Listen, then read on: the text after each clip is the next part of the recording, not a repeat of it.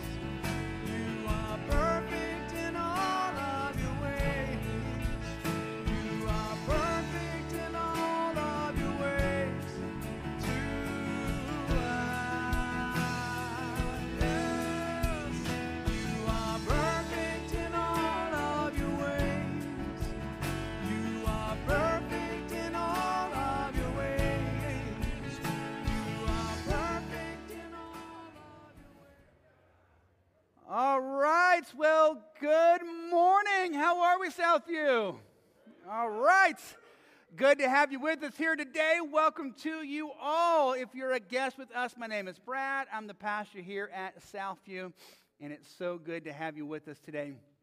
Worshiping the Lord. I want to begin our time together as everybody's starting to still kind of make their way in. I want to begin by reading some scripture for us. Micah chapter 5, verse 2. It could be you've gone your entire Christian life and never read the book of Micah. Today, you're going to get a verse. It's going to be great. Micah chapter 5, verse 2. This is a prophecy about Jesus, all right? It says, But you, O Bethlehem, Ephrathah, who are too little to be among the clans of Judah, from you shall come forth for me one who is to be ruler in Israel, whose coming forth is from of old, from ancient of days.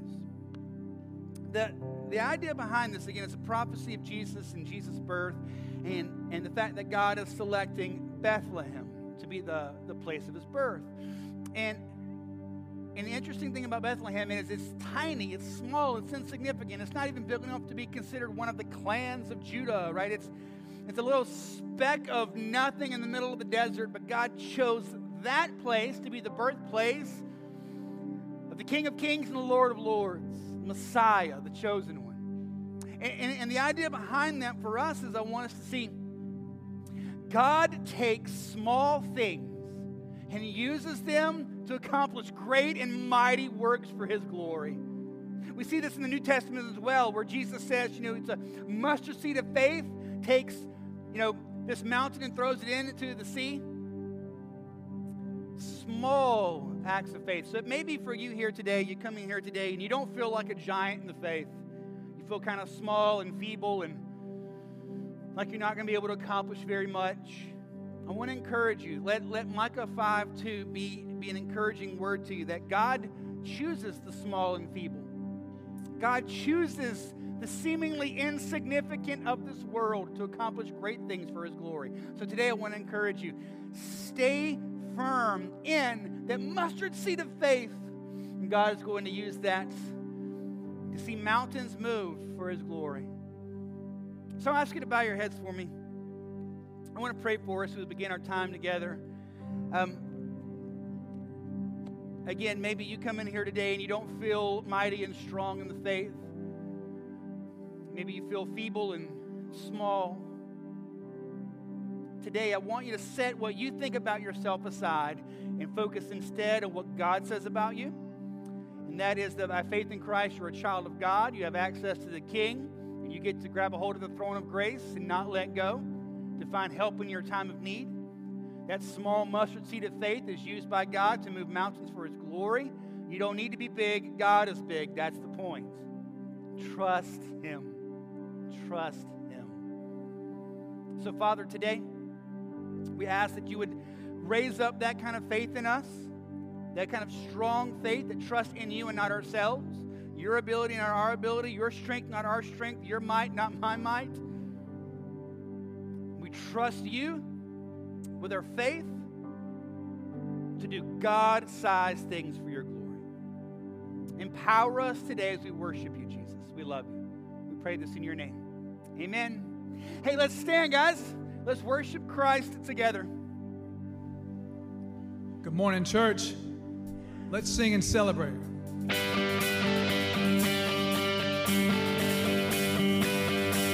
Celebrate Jesus the Christ.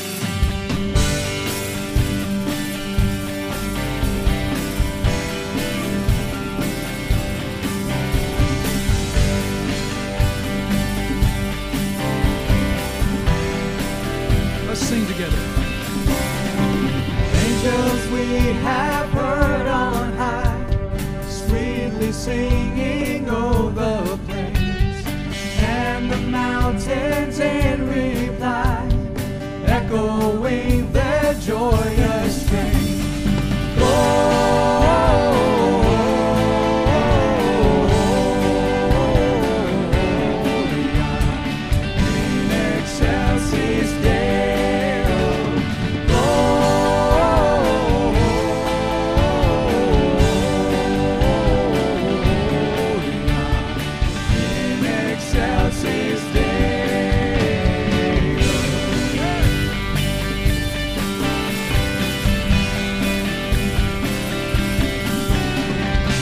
shepherds, why this jubilee?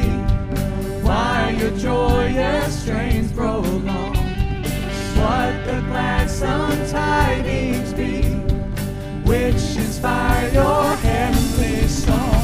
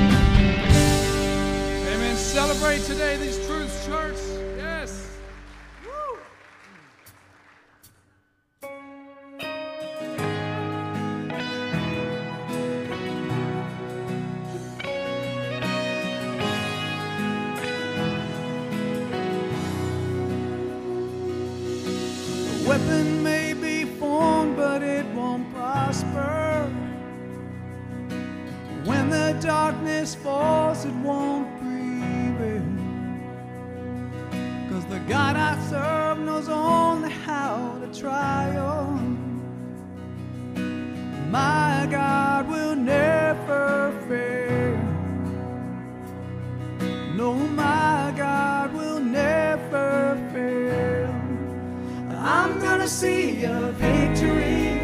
I'm gonna see a victory.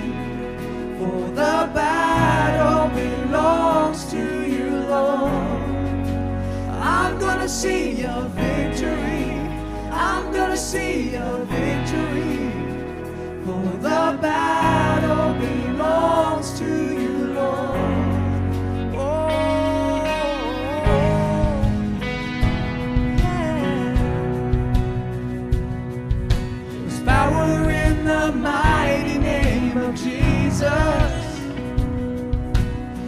every war he wages, he will win. I'm not backing down from any giant.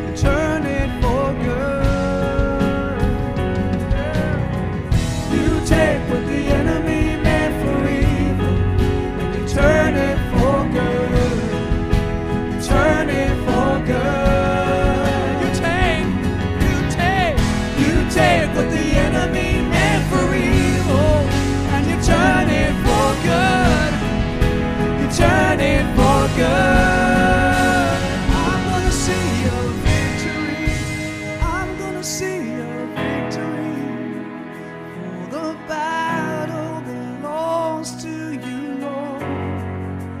I'm gonna see a victory. I'm gonna see a victory.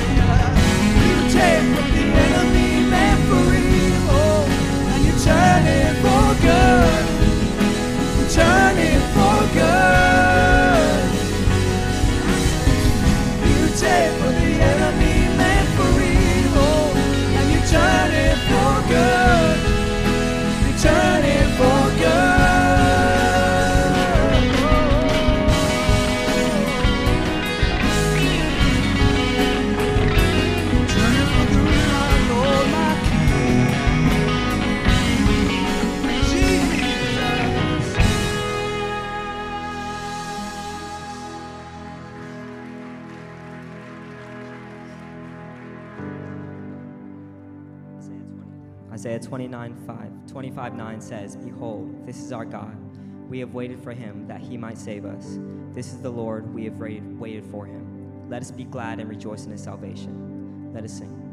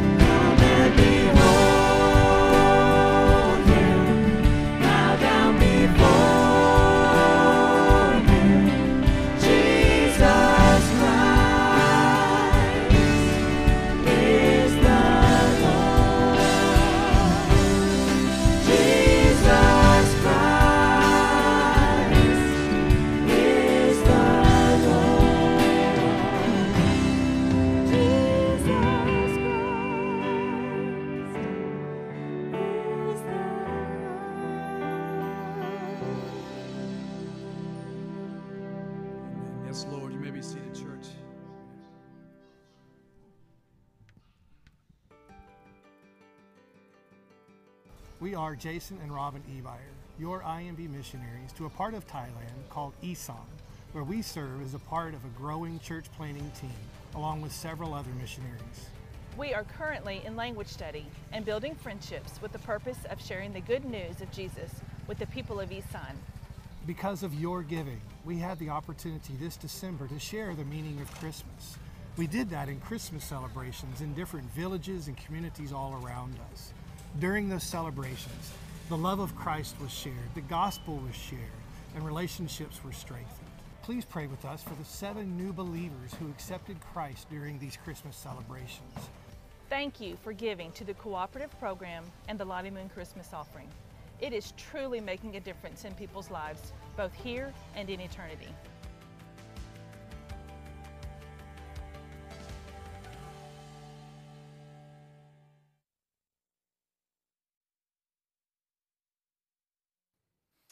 Uh, well, once again, good morning to you all. So, this time of year, we take part in what is called the Lottie Moon Christmas Offering.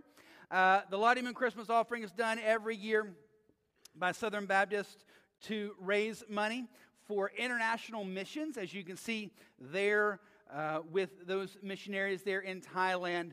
This is a offering that you get to give 100% of it leaves our church. None of it stays in house, it all leaves. You can go give this so that you can take part in, while you may not be in Thailand, you can take part in seeing missionaries serve in Thailand and see the gospel go out just like we saw right there. So I would encourage you to be in prayer about that, how you can give, what that could look for you. You can give online through our app, just designate it uh, Lottie Moon or Christmas offering. And same thing with our giving boxes. You can just write a check, mark it Lottie Moon or Christmas offering, drop it in the offering boxes, and all of that will be sent off to the International Mission Board. So I want to take a little time this morning before we jump into the Word and uh, pray for that, all right? Pray for this international mission offering, the Lottie Moon Christmas offering, and pray that God raises support for that and uses us by His grace to do it. So let's bow our heads and pray just for a minute. Um, Lord, we just thank you. We thank you, God, for your word.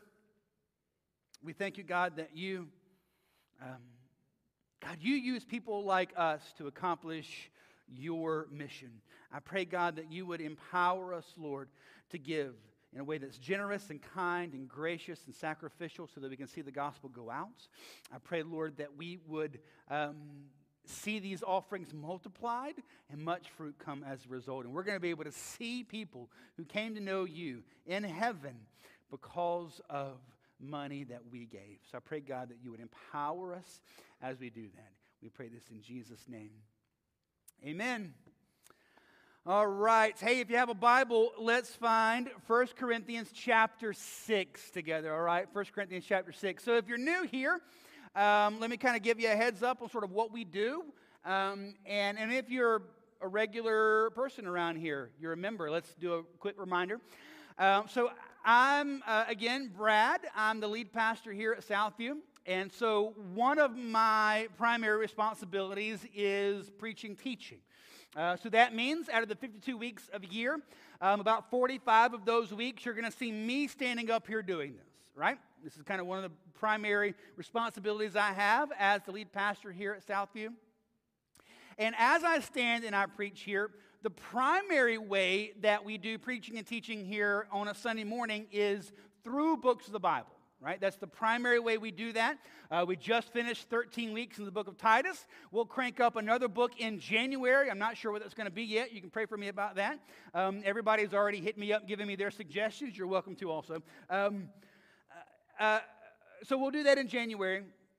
And that's probably 90% of what you'll see on a Sunday morning. That's the primary way that we do Bible teaching on Sunday morning. We do that for two reasons. One, I think that, that uh, preaching through books of the Bible is the best way to teach the whole counsel of God's Word, right? It's the best way to see all of what God is saying. And the second reason that we do that, quite honestly, is to protect you from me. Um, if I didn't do it that way and it was just me sitting in my office with a whiteboard going, what do I want to talk about? Right? And I'm sketching it out. That means I'm primarily just going to talk about stuff that I want to talk about. Um, I'm probably not going to touch any sins that may directly affect me, uh, right? Because I'm just going to have a natural, even subconscious bend toward a certain way. And so preaching through books of the Bible forces us to deal with stuff when we get to it, right? Like, oh, women in head coverings. All right, I guess I got to preach on that today, right? And so it, it forces us to walk through things like that. And so that's the primary way we do that. It's about 90% of what you'll see on a Sunday morning. Now, we save about 10% of our teaching, preaching times on Sunday mornings to really go after and target big ideas that we think are important. And we need to talk about it in God's Word and really lay a good foundation for, all right? And that's going to be one of those days today. Uh, we want to today dive into God's Word and address the issue of uh, homosexuality and same sex marriage. The reason that we're doing that today is because of the um, bill that was passed by the Senate and the House and is now waiting to be signed by President Biden called the Respect for Marriage Act, which might be the most um, uh, uh, worst named bill in the history of America. Uh, because it's not actually respectful of marriage, it's completely disrespectful and a spit in the eye uh, of marriage. But we'll, we'll get to that in just uh, a little bit. Um, but real quick, let me give you um, a little bit of a history and running start as to how we got here and what this means, okay? So, way back in ancient times, way back when dinosaurs roamed the earth and people actually thought men were men and women were women, way back in the mid 90s. In 1994, Congress, in a massive bipartisan support, passed a bill called the Defense of Marriage Act. And that bill was signed into office by President Bill Clinton.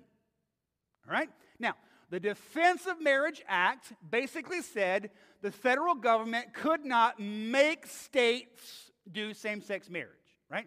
Individual states uh, wanted to do whatever they wanted to do. That's fine. That's, that's what we do here. That's a republic. That's the deal. That's, that's our constitutional bargain. We understand that. If California wants to have same sex marriage, they, they can, but they can't make Alabama do it, right? That's 1994 Defense of Marriage Act. And that was the law of the land until 2015. In 2015, there was a Supreme Court case. It's called the Obergefell decision a Supreme Court case in which the Supreme Court decided that the 14th Amendment meant states were not allowed to stop same sex marriage. So, with that, that Supreme Court decision, in essence, the Obergefell decision, made same sex marriage the official law of the land. If you were alive at that time, you may remember President Obama was the president at the time, and the White House was lit up in rainbow lights. If you remember that, you can Google it and find that picture right? That was 2015, the Obergefell decision. So, the Obergefell decision basically overturned 94 Defense of Marriage Act uh, on the grounds of the 14th Amendment, um, and, uh, which most conservative um, uh, legal scholars would say was a horrible decision. But anyway, um, so did that. So with that, from 2015, same-sex marriage has been the law of the land, right? It is in North Carolina. It is in every state in the union. Uh, it is the official law of the land. So why did this past week Congress, with 12 senators and 39, uh, 12 Republican senators and 39 Republican representatives in the House, why did they pass the Respect for Marriage Act? If ma- same sex marriage is already the law of the land, it's already legally settled, it's already done, every state is required to do it, if that's already happening, why do we need this act? What does this act do? Well, two things. One, this act, what's called codifies this into law. In other words, before it was just a Supreme Court decision, so sort of like Roe v. Wade, right? 50 years later, the Supreme Court overturned Roe v. Wade. Technically, the Supreme Court could at some point overturn the Obergefell decision. So this codified it into law so that that can't happen. But the second and more important thing is this, and this is where I want us to really dive into for a couple of minutes. Here's what the Respect for Marriage Act did. The Respect for Marriage Act is not about making the states do something. It is not about making the states do something. It's already a settled deal. The Respect for Marriage Act is not about making the state do something. The Respect for Marriage Act is about making you do something. It is about forcing you, under penalty of law, to endorse and celebrate and support this. It forces you to be okay and to support and not stand in opposition to same sex marriage. This horrific law was, by the way, also voted affirmatively by both of your Republican North Carolina senators. Uh, Richard Burr is retiring. And all God's people said amen. Thom Tillis is still there and, and he voted in favor of this. And again, I know you come to church and we got this weird idea of separation of church and state. That means I'm not allowed to say a thing. You misunderstand that. We can have coffee and chat if you'd like. But, but he needs to be primaried and kicked out. Right? That, that's a thing that needs to happen. Um, now, he's banking on, he made a political calculation. He's banking on, he doesn't come up for reelection for four more years, 2026. He's banking on by that time, you've forgotten about it. He's banking on by that time, there'll be bigger fish to fry. And he's banking on the fact that Republican states, uh, mainstays and authorities love an incumbent, so they're going to fight tooth and nail for him to stay in that spot. We need to pray that God raises somebody up to primary him and kick him out. All right? Um, uh, he puts the con in conservative. All right? He, he's lying to you. He's just lying to you. And if any of you actually happen to be friends with him, I'd love a phone number so we can chat. He's just lying. One of two things. Either he's incompetent and doesn't understand basic things, or he's a liar. And there is no third option. That's it. Here's why. This Respect for Marriage Act, uh, Dr. Al Mohler, president of the Southern Baptist Theological Seminary, says that this might be the most destructive bill against religious liberty in the history of our country. This bill just puts a giant, massive bullseye on the back of any Christian, any person, even if they're not a Christian, who would be opposed to same sex marriage. Now, he's going to lie to you and tell you that he fought to put a part in this bill that's going to protect religious liberty. He's not telling the truth. At best, what that part in that legislation does, it gives some kind of vague uh, protection for churches, right? It gave some kind of vague protection for churches. However, here's what it means though. The second you walk out the doors of this church, you are open for anything. It protects us in these walls, but the second you walk out, it is open season. If you bake cakes, if you are a florist, if you sing at weddings, if you are a photographer, if you are a caterer, if you rent a venue, if you are a lawyer that does um, uh, uh, family law, and you come to a situation where you go, I'm sorry, in good conscience, I, I can't be a part of that. That, that. that goes against my, my religious convictions. I can't do that. You're now open for lawsuit. What the Respect for Marriage Act did, and there's a very important little line in the Respect for Marriage Act. It says that it gives a private right of action in this. Here's what that means. Listen to me very carefully. What the Respect for Marriage Act means is when this bill is passed, private right of action means, and it literally says this in the bill. Go look it up. Don't just read the headlines. You can go to congress.gov and read the actual bill. It says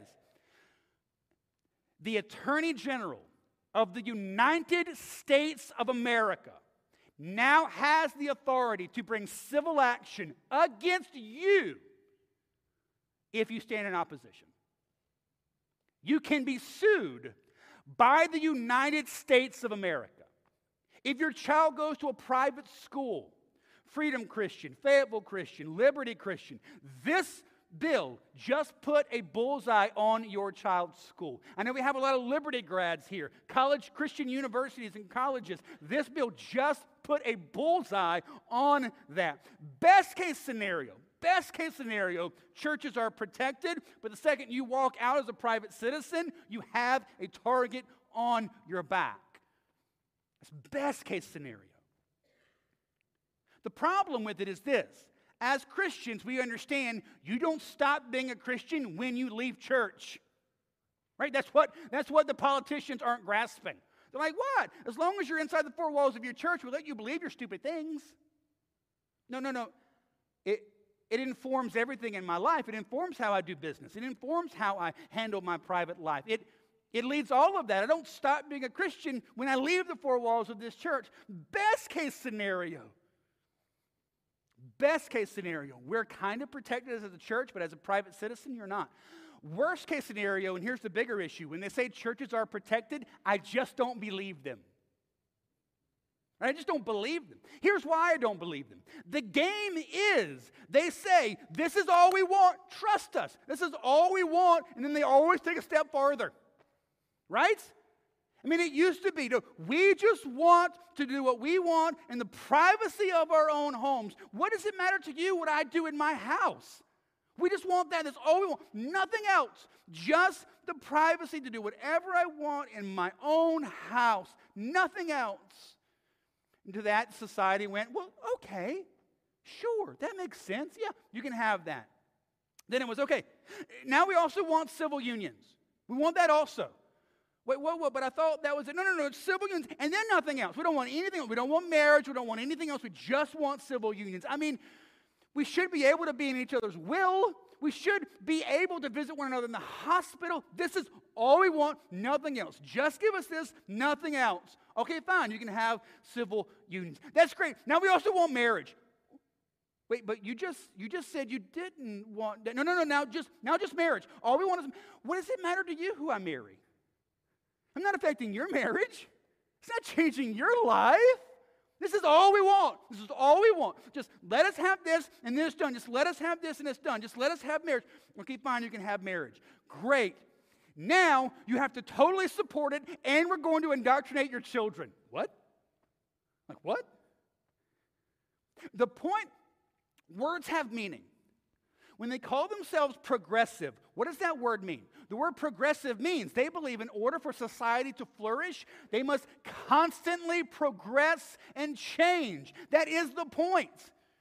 They believe the whole point of everything is to constantly move and constantly change and constantly progress. And in order to do that constant progression, they have to bowl over everything in opposition. That's why they come after family. That's why they come after marriage. And that is why they will come after church. It is inevitable.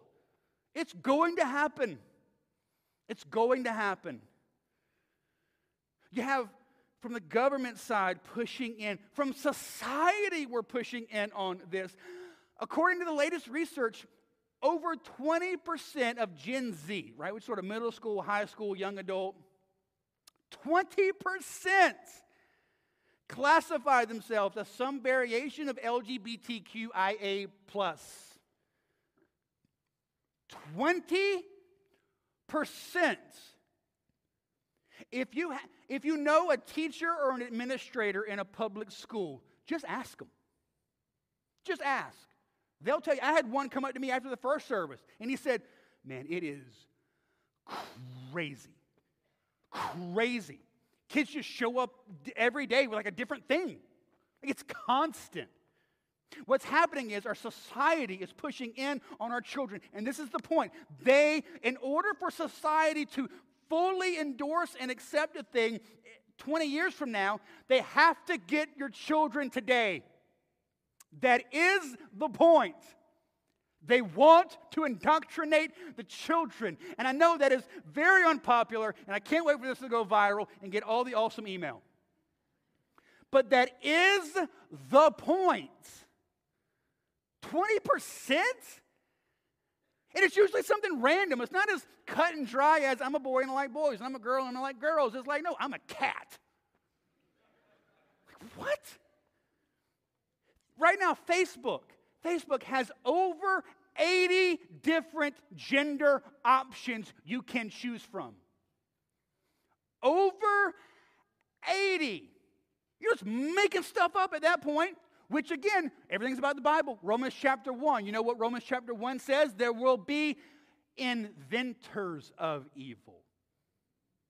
Like it's in the Bible, right? Not just being evil with the same stuff we've been doing for centuries. No, we're going to make up more stuff. The Bible literally refers to people as inventors of evil. What else do you call organizations that create dozens and dozens and dozens of identities your child can choose. This is the point. This is the point. Not only that, there's a massive push not only to, to, to grab the children to be supportive of this, there's also the point, in order, here's the way this thing works. They want to get your children to be supportive, and they want your children to view you as the enemy because you're opposed to it. So much effort is made to demonize those who stand in opposition to this. Case in point, what happened in Moore County? You tracking with that? So Moore County, someone came in and you know, shot up the power grid and knocked down the power grid for half the county. The Fayetteville Observer, papers in Raleigh, Charlotte, ABC, NBC, CBS, CNN, every single one of them, like someone sent them a press release and said, make sure you say this. Every one of them, as they're describing what happened, every one of them said, you know, one of the possible theories is there was a drag show in Southern Pines. So I bet a bunch of Christians got together and went in, you know, SEAL Team 6 style and took out the power grid. Right? Because clearly that's the most logical conclusion. Surely that's what happened. But if you read these stories, you got to get down to like paragraph 8 before they finally, every one of them say, now actually, there's zero evidence to link these two together, but maybe. Why are they doing that? In unison. Why are they doing that? Because the goal is to demonize anyone and everyone who doesn't say, I totally agree. I totally agree. It's awesome. So you have the government pushing in, society pushing in, media pushing in, all of these things happening. And what I want you to understand also is all of these entities and individuals, even though they're pushing in on this, they're not the enemy. Right? Ephesians 6 is going to say we don't wrestle against flesh and blood. We wrestle against powers and principalities, demonic forces of evil. They're not the enemy. Even though they may think you and I are the enemy, they're not the enemy. Satan is the enemy, and he needs to be the focus. We want to see this brought down in the heavenly places so that it can be on earth as it is in heaven. So, how do we do that? Well, when everything starts to shake, if you start to lose your balance, you reach out and you try to grab something to steady yourself, yes? Same thing with this. When the world is shaking, we got to reach out and grab something. And so, what I want us to understand is as this world is shaking on this topic or any other topic, we want to reach out and grab God and His Word. That's what steadies us, okay? So, 1 Corinthians chapter 6, 9, 10, and 11 is going to be our scripture for today to kind of provide a little thought to this, all right? 1 Corinthians chapter 6, verses 9 through 11. Or do you not know that the unrighteous will not inherit the kingdom of God? Do not be deceived. Neither the sexually immoral, nor idolaters, nor adulterers, nor men who practice homosexuality, nor thieves, nor the greedy, nor drunkards, nor revilers, nor swindlers will inherit the kingdom of God. And such were some of you, but you were washed, you were sanctified, you were justified in the name of the Lord Jesus Christ and by the Spirit of our God. So, what I want to do as we go through this scripture is I, w- I want to give us six things, all right? Six sort of truths to build a house on so we can have a stable foundation on this because everything is coming at us, everything is shifting and changing, and the ground is moving underneath our feet. And so we got to have some solid foundation to build a house on here, right? So, six big rocks to be our foundation, all right? First is this let's start basic. The practice of homosexuality is a sin that keeps you out of the kingdom of God. Right, let's just start at basics, right? Homosexuality is a sin. It is a sin. And if you have a, a, copy of the word there, you see there in verse 9 it uses the word practice, the idea of living out this thing. First John is going to say those who practice sin will not be in the kingdom. This is the same word here. Those who practice homosexuality will not be in the kingdom. The idea is a lifestyle. The idea is I, I, this is who I am. I'm living this. Those who do that cannot enter the kingdom, cannot I be saved. There's no such thing. There's no such thing as someone who lives in ongoing homosexuality and is at the same time a Christian. Like those two things don't go together. Right? You, you can't be a practicing homosexual Christian. You can't be that. And I know that that is super duper uber controversial. I understand. But if we can't, as Bible believing Christians, agree on the basics, we got nothing. We got nothing. Those who live in this sin cannot inherit the kingdom of God. Just like those who live in drunkenness cannot inherit the kingdom of God. Those who live in sexual immorality, those who constantly look at pornography cannot at the same time call themselves a Christian, right? Those who live in sin cannot inherit the kingdom of God. The point of Christianity, and we'll see this as we go through the text here a little further, you're changed, you're different, you're new. That's not who you are anymore. You can't claim an identity and a lifestyle from sin and at the same time say you've been changed by Christ and been made new. You can't link those two together. Now, I know in doing this for a couple of decades, there are a lot of questions that come up when I say something like that. People will say things like, well, I, I've always felt like this. I've always felt like this. Since I was small, I knew something was different about me. I've always been this. I've always felt this. It's got to be who I am. Well, a couple of things about that.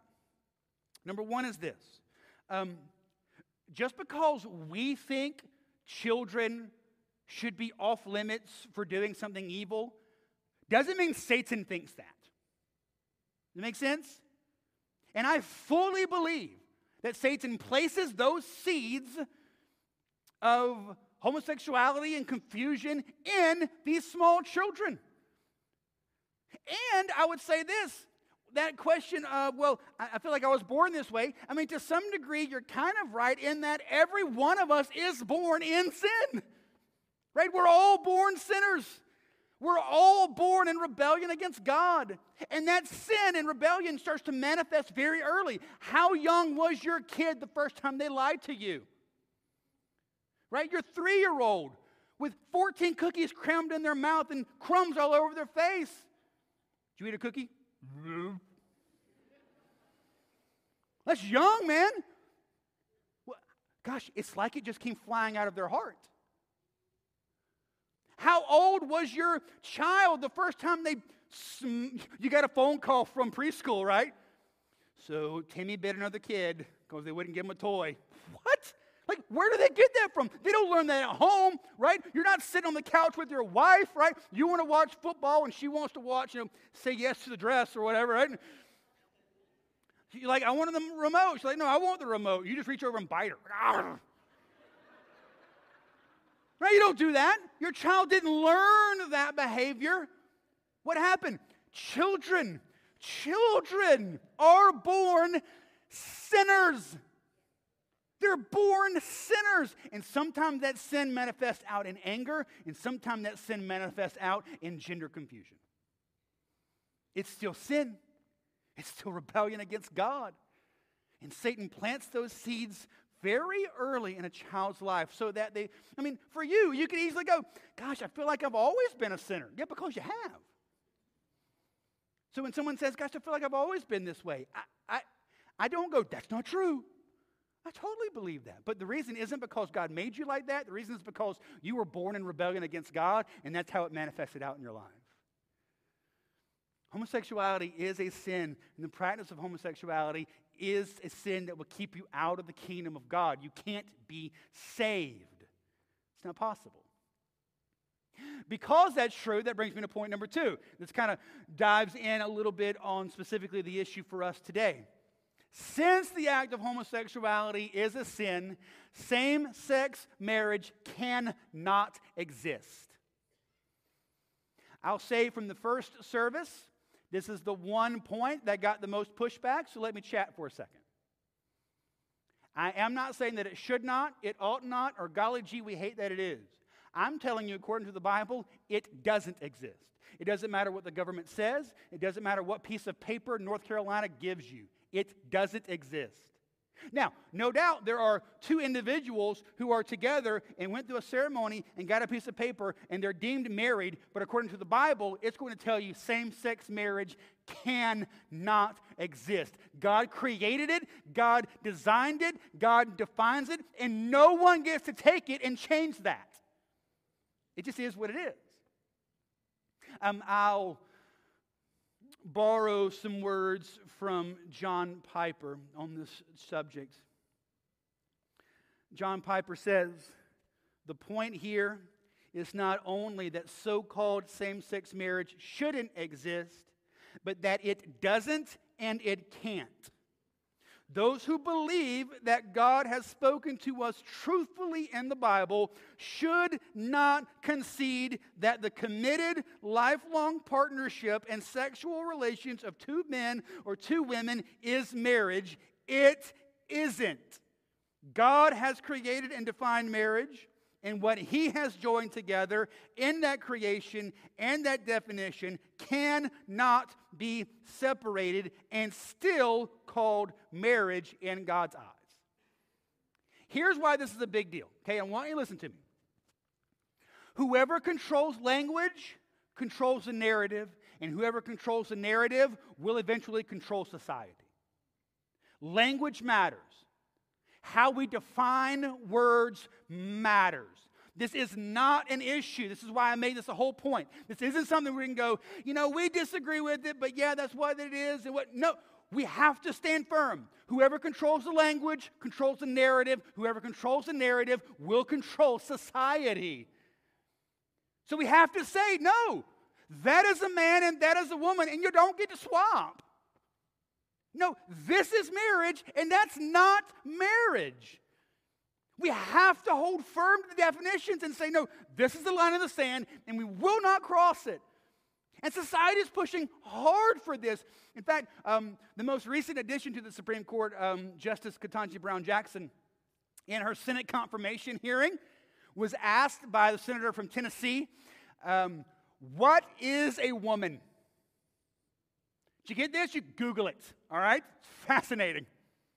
She, so, Justice Ketanji Brown Jackson, an obvious brilliant woman, well educated, made it to the Supreme Court. She was asked, What is a woman? You know what her answer was? I don't know. You know what else she said? I'm not a biologist. How can, how can I make that determination? I'm not a biologist.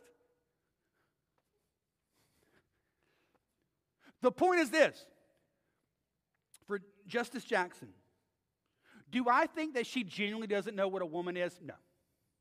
I just don't believe that. I think she's lying. I don't believe her. But as a part of the progressive movement, she understands whoever controls the language controls the narrative. Whoever controls the narrative will control society. So you got to make sure the language is right. So who am I to say what a woman is? I don't know. Who are you to say what marriage is? Bigot? Who are you to do that? Hater? Right? You can't just decide this is and that isn't. That's mean. That's intolerant. Another word radically redefined. Remember when tolerant used to mean we disagree but we don't kill each other? Now, what does tolerant mean? You have to totally accept me. And if you don't, you don't love me and you're intolerant. If you can control the language, you can control the narrative. And if you can control the narrative, you can control society. You see this in your families, right? If any of you have ever been in really, really toxic, bad, abusive relationships, don't they just radically redefine all the words? I'm not the problem, you're the problem. I'm not the one doing this, you're doing If you wouldn't make me do it, I wouldn't have done it. Right? We can see this in our own lives.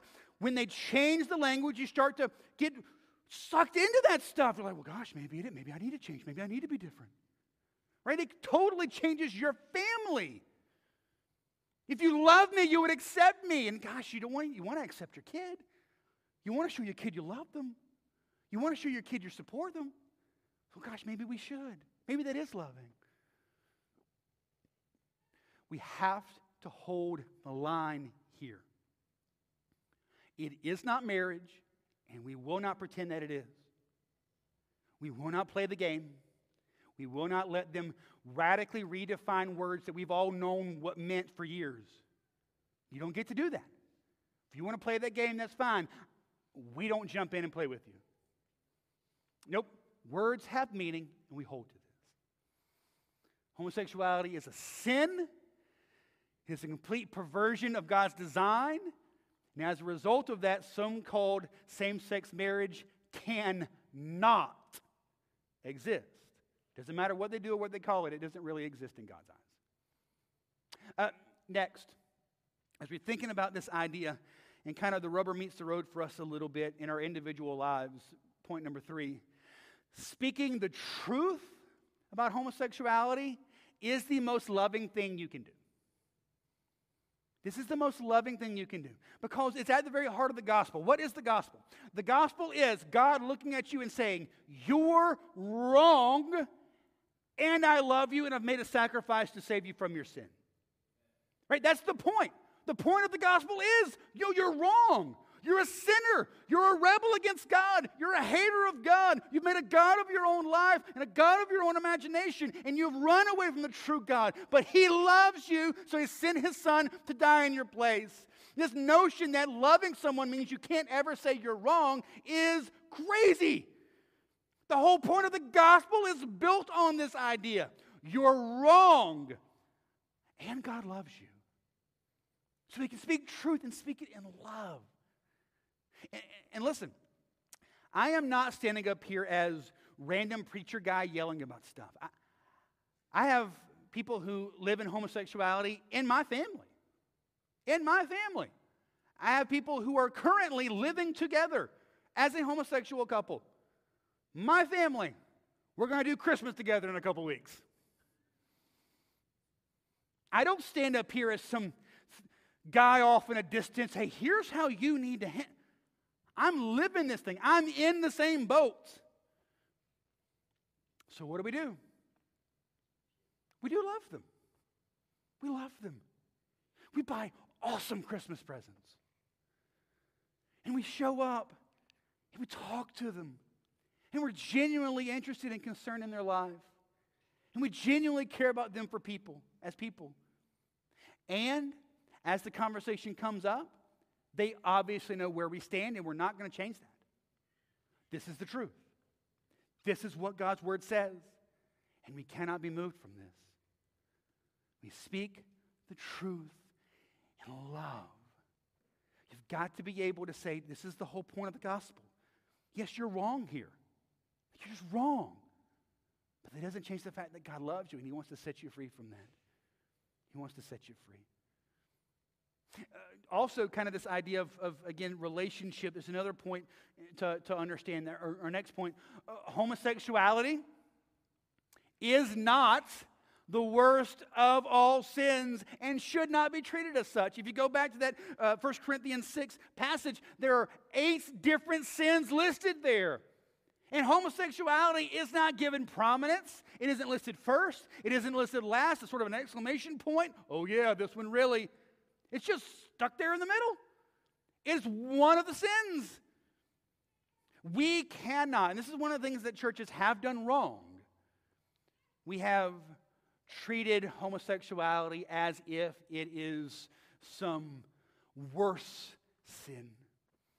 Because it's something that you or I may not personally struggle with. It's easy to stand at a distance and, and point a finger. And, and, and as the church as a whole, we haven't always done well with that. But we've got to understand, we've got to have it settled in our hearts that that sin is not any worse than any sin Jesus had to save me from. It's not any worse. So the question that will come as a result of that statement is well, then riddle me this, Pastor. Why are you spending a whole sermon on it then? If it's not the worst of all sins, and all sins are the same in God's eyes, if that's all the truth, why are we doing this right now? Because this is the unique sin that is being uniquely crammed down our throats.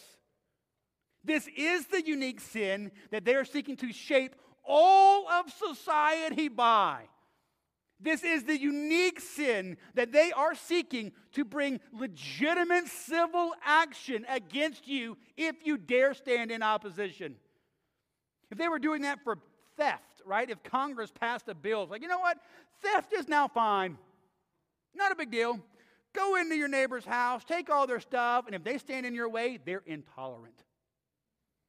If that was happening, we'd open the same passage up and I'd focus on the first word in verse 10 thieves.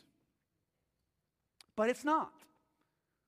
What's being pushed towards us, what's being pushed at us, the agenda that we are being all expected to jump into is this one. And so we got to take a step back on days like this and say, look, guys, here, here's what God's word says. We've got to stand true to it. And so, what's our answer? The answer is the same as everything else. The answer to homosexuality is the same as the answer to every other sin the gospel of Jesus Christ. You see that in verse 11. So, after he lists all these sins in verses 9 and 10, he gets to verse 11 and says, And such were some of you, but you were washed, you were sanctified, you were justified in the name of the Lord Jesus Christ and by the Spirit of our God. He's talking about the gospel here. He's like, look, God has set you free through faith in Jesus Christ. You've been washed clean. You've been set apart from your sin. You've been made one and right with God and justified. You are new in Jesus Christ. That's the point. The gospel is what sets us free. And so this is going to be our focus the gospel for all sins, homosexuality and anything else? The answer is the gospel of Jesus Christ. The answer is not trying to get gay people to not be gay. That's not the point. The point is we want all people who are in rebellion against God to see the glories of God and the sacrifice of Christ on their behalf and turn to Him in, uh, in faith and be set free from their sin.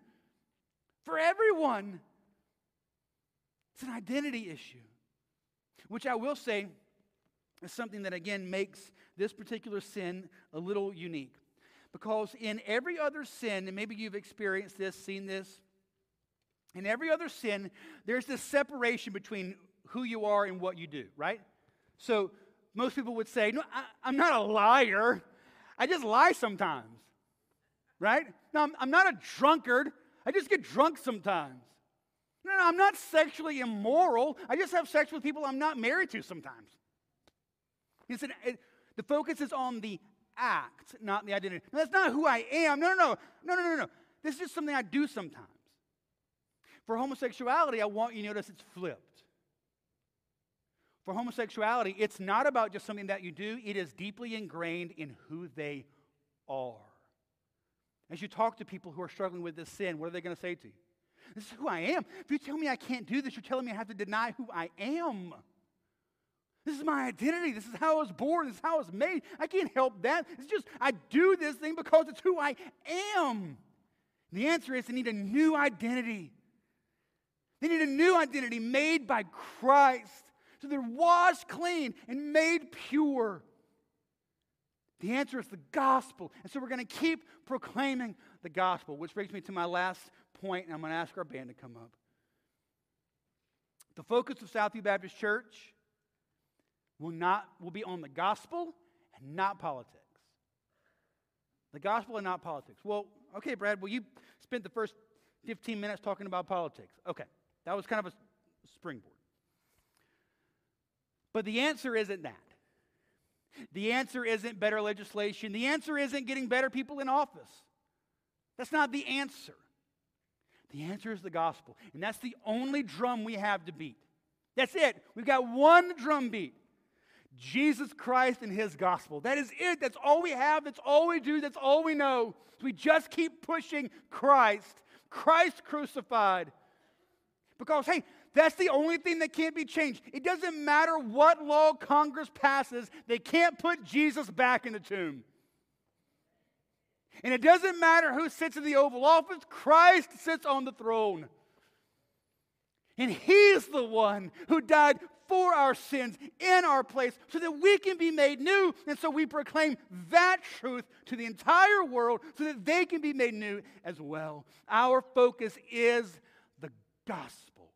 And that is it. So, what about for you?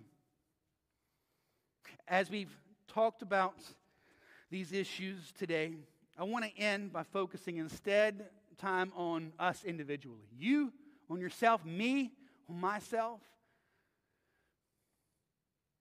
Do you and I live lives truly changed by the gospel of Jesus Christ? We're different, we're changed. We're not like who we used to be. Reading again this passage, 1 Corinthians 6. Think about this. Or do you not know that the unrighteous will not inherit the kingdom of God? Do not be deceived, which is such an important word.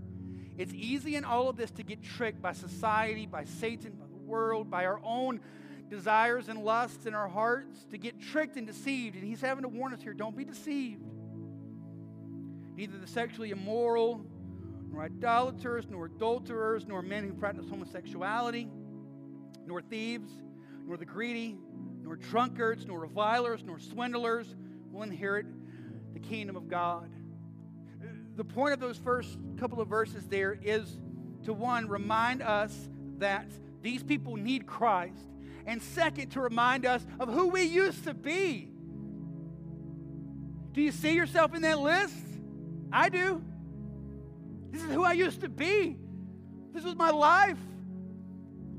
But what happened? Verse 11. And such were some of you. Right? We all were in that list in some way, shape, or form. But you were washed. You were sanctified. You were justified in the name of Jesus Christ by the Spirit of our God. I want us to spend some time today finishing up. Our band is going to sing. We're not going to ask you to stand. I want you just to stay seated and just pray and meditate. Focusing in on the glories of Jesus Christ, who He is, and what He has done for you. Jesus, we love you. You have saved us. You have changed us. Pray also for those in your life that you may know and love that need to experience the saving grace of Jesus Christ. Tonight, today, let yourselves in by just focusing and soaking in on the glorious grace of God that saves sinners like us. And pray fervently that God will do that in the lives of many others as well. Thank you, Jesus. Thank you, Jesus. We love you. We love you because you first loved us. And even though we were rebels and sinners, you came for us. You pursued us. You saved us. Jesus, I pray for us today that one, for us personally, we'll take some time and let our hearts just get soaked up in who you are and the amazing grace that you poured out on us.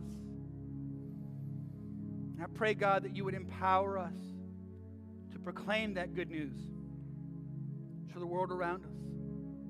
We ask you, Jesus, that you would keep saving, keep saving, keep saving. We love you. We need you. We pray this in your name, Jesus. Amen.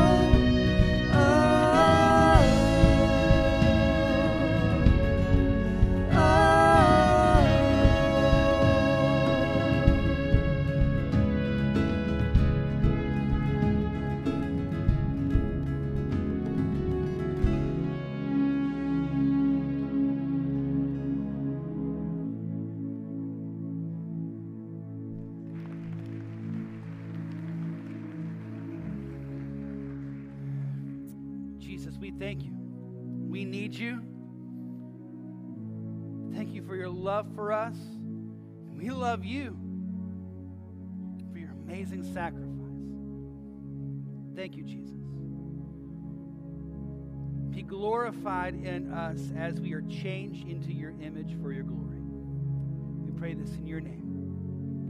Amen.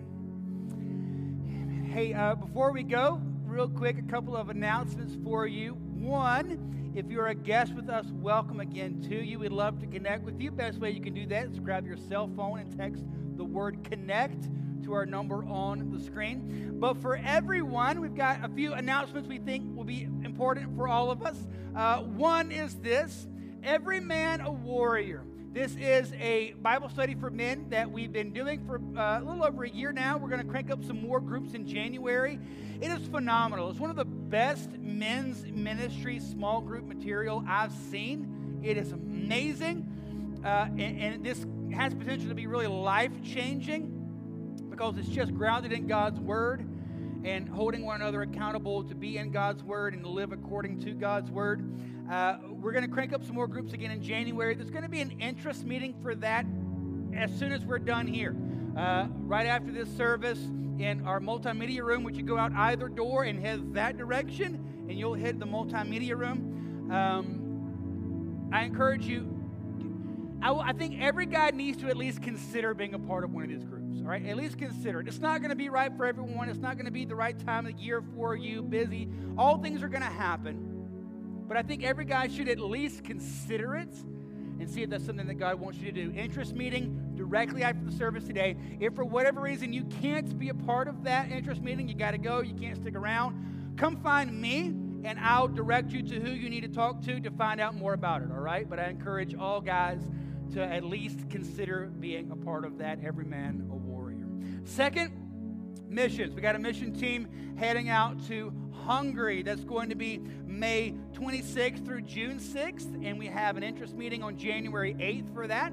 So remember that, be a part of that meeting on January 8th.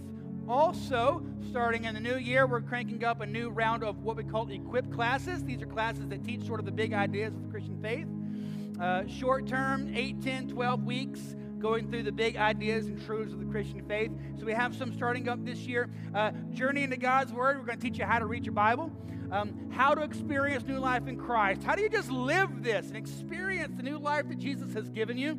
Created to be a helpmeet that's for ladies to learn how to be a biblical wife, and then also instructing a child's heart for parents how to lead your children in a godly biblical way. If you want to sign up for any of those, you can text equip to our number uh, 910-424-1298. Text equip for that. And then lastly, new member classes cranking up uh, in uh, January. Had an amazing round of new members classes uh, in 2022. I think we had um, just shy of 100 folk go through our membership process. Praise God for that.